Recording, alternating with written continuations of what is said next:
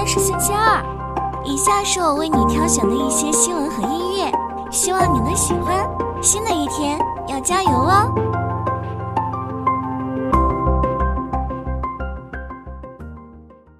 分析人士表示，对于跨界重资产且技术门槛较低的算力业务，其后续落地的成败还需要市场验证，也是对企业经营能力的考验。近日，调味品公司莲花健康的算力布局引发市场和监管部门的关注。据第三季度财报显示，莲花健康的现金流同比下降百分之四十四点八七，近年来经营现金流持续收窄。该公司计划购买英伟达算力服务器，并从事算力租赁业务，为人工智能企业提供算力租赁云服务。这一布局引发了市场的热议。莲花健康创立于一九八三年，主营调味品业务，调味品业务仍是其主要收入来源。不过，该公司在回应上交所问询函时表示，开展算力租赁业务将有助于提高公司的经营能力和盈利能力。但莲花健康目前尚未取得智能算力业务所需的运营资质。另外，近期还有其他公司宣布切入算力租赁行业，然而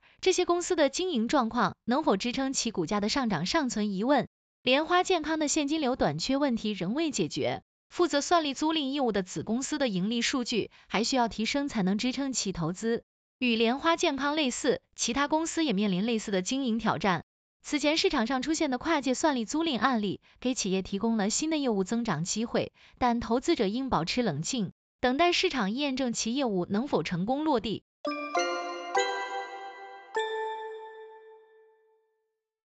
富士康科技集团与加拿大固态电池制造商 Blue Solutions 签署合作备忘录，计划在印度尼西亚市场共同开发固态电池生态系，将固态电池应用于电动车。与液态锂电池相比，固态电池更稳定，续航更长，寿命更长，更安全，被认为是下一代动力电池。红海科技集团是后来者，最早于二零二零年公布进军电池制造计划，目标提高电池循环寿命和减少电池重量和体积。红海首家电池工厂计划于明年试生产，与印尼合作生产电池和电动汽车。固态电池的量产和规模化装机有一定难度，但无人机和特种类产品等小众市场成为固态电池的试验场。这次合作的固态电池将先应用于二轮车上，待技术成熟后再进行大规模量产和装车。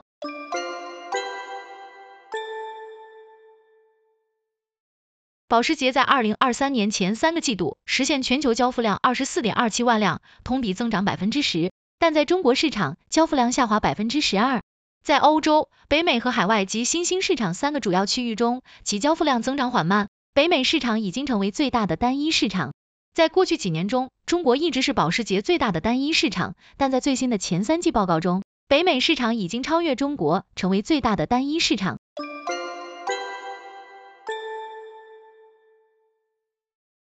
特斯拉最近受到投资者的批评，因为他们频繁降价促销而不愿打广告。投资者认为这是在浪费钱。然而，广告可以提高产品知名度，并让消费者对产品有初步的认知。特斯拉的一些降价促销已经引发了消费者的维权事件，对品牌产生了一定的影响。但是，降价促销可以增加销量，特斯拉不可能一直保持较高的价格。特斯拉还需要缩短改款换代时间，加快新技术商用，发布更多车型来丰富消费者的选择。在竞争激烈的电动车市场上，特斯拉必须加快步伐才能适应未来。